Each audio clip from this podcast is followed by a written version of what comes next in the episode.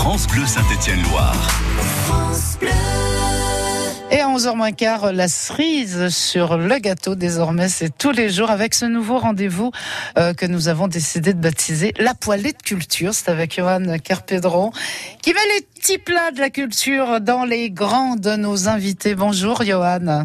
Bonjour Carole, bonjour à tous et je dois bien avouer que la carte de votre invité, le hmm. chef du restaurant de la Loire à Montron-les-Bains, aura eu de quoi émoustiller mon instinct épicurien et accessoirement mon estomac entre ces ballotines de poulet à l'italienne et le cappuccino au melon et au lard. Mais s'il y a bien quelque chose qui rejoint une tradition culinaire bien plus française que transalpine, ce sont ces cuisses de grenouilles persillées dont on peut se repaître et à juste titre puisqu'il semble que nous soyons en France les plus grands consommateurs. Une friandise qui aura fait couler pas mal d'encre et pas uniquement dans certains contes où sorciers et sorcières s'en servent allègrement pour confectionner remèdes et sortilèges avant qu'ils ne deviennent de la chair à pneus Michelin sur la D28 dans les côtes d'Armor.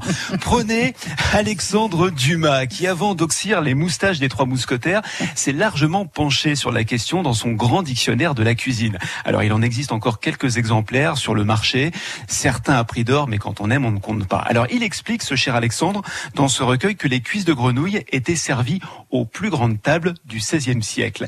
Et tout cela pourquoi?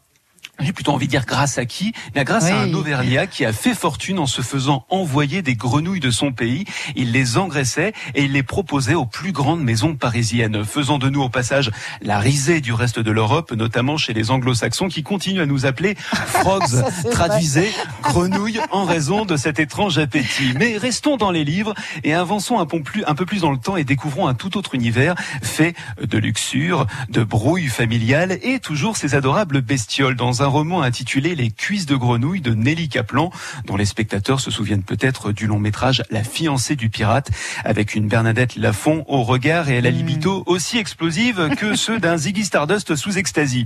Et déjà à l'époque, Nelly Kaplan jouait avec nos sens et s'en donne encore à cœur joie dans ce récit, à la couverture aussi audacieuse causée. Je vous la laisse en exemple sur notre site internet.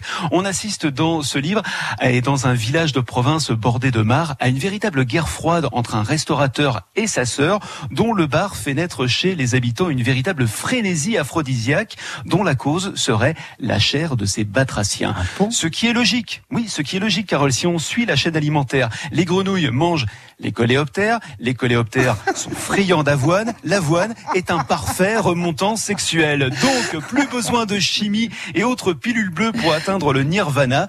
Tout est dans la cassolette de certains chefs que nous avons le plaisir d'avoir à la table de notre studio et dont les nombreux talents nous feront toujours hésiter entre l'aile ou la cuisse de grenouille, évidemment. Quoi?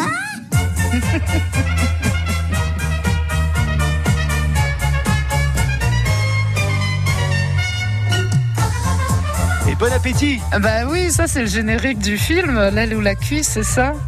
Ah, un grand film de Claude Zidi que j'ai eu le plaisir de revoir pas plus tard qu'hier.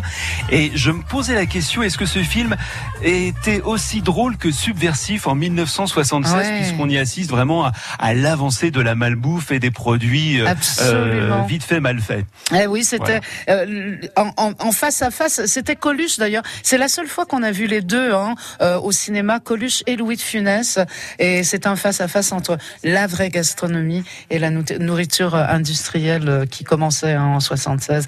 Merci beaucoup, Johan Kerpédran, la poêlée de culture. J'adore euh, à retrouver tous les jours et donc demain matin sur France Bleu Saint-Étienne-Loire et aussi en réécoute sur francebleu.fr. Bonne journée, à demain, Johan. À demain.